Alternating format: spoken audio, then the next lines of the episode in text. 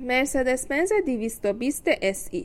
مرسدس-بنز 220 SE یکی از محصولات کلاس S شرکت مرسدس-بنز آلمان بود که در سالهای 1961 تا 1965 میلادی، 1340 تا 1344 شمسی تولید می‌شد. این خودروی جذاب با کد اتاق W111 و در سه فرم اتاق سدان، کوپه و کانورتیبل تولید و به بازار عرضه شد. بدنه همه مدل‌های مرسدس بنز W111 دارای مشخصه متمایز به سبک آمریکایی بود که به این مدل‌ها عنوان فینتل بالایی میداد. نسخه کوپه مرسدس بنز 220 SE 2 سال پس از عرضه نسخه سدان به بازار آمد.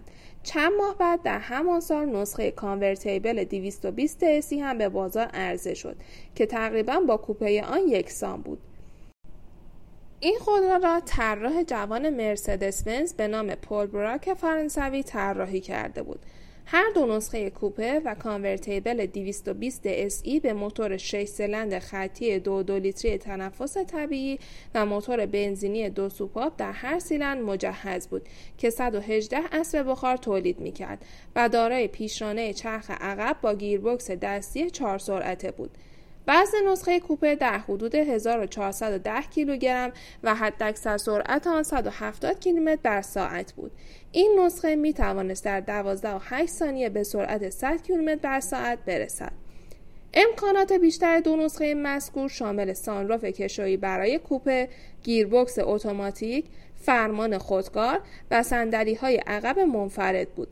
در مدت 4 سال تولید کوپه مرسدس بنز 220 SE در مجموع 14173 دستگاه از این خودرو تولید شد که کوپه 220 SE حاضر در موزه که در سال 1961 میلادی 1340 شمسی تولید شده نیز یکی از همین مدل هاست.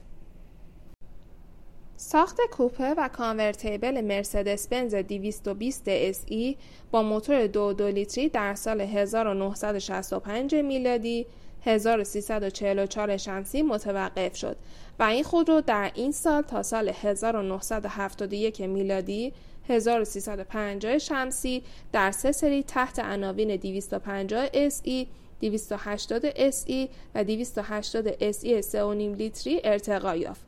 مدل 280 SE 3.5 لیتری که از سال 1969 تا 1971 میلادی 1348 تا 1350 شمسی تولید شد با قدرت 200 اسب بخار و حداکثر سرعت 210 کیلومتر نمونه‌های پرقدرتی در دوره خود به شمار می‌رفتند.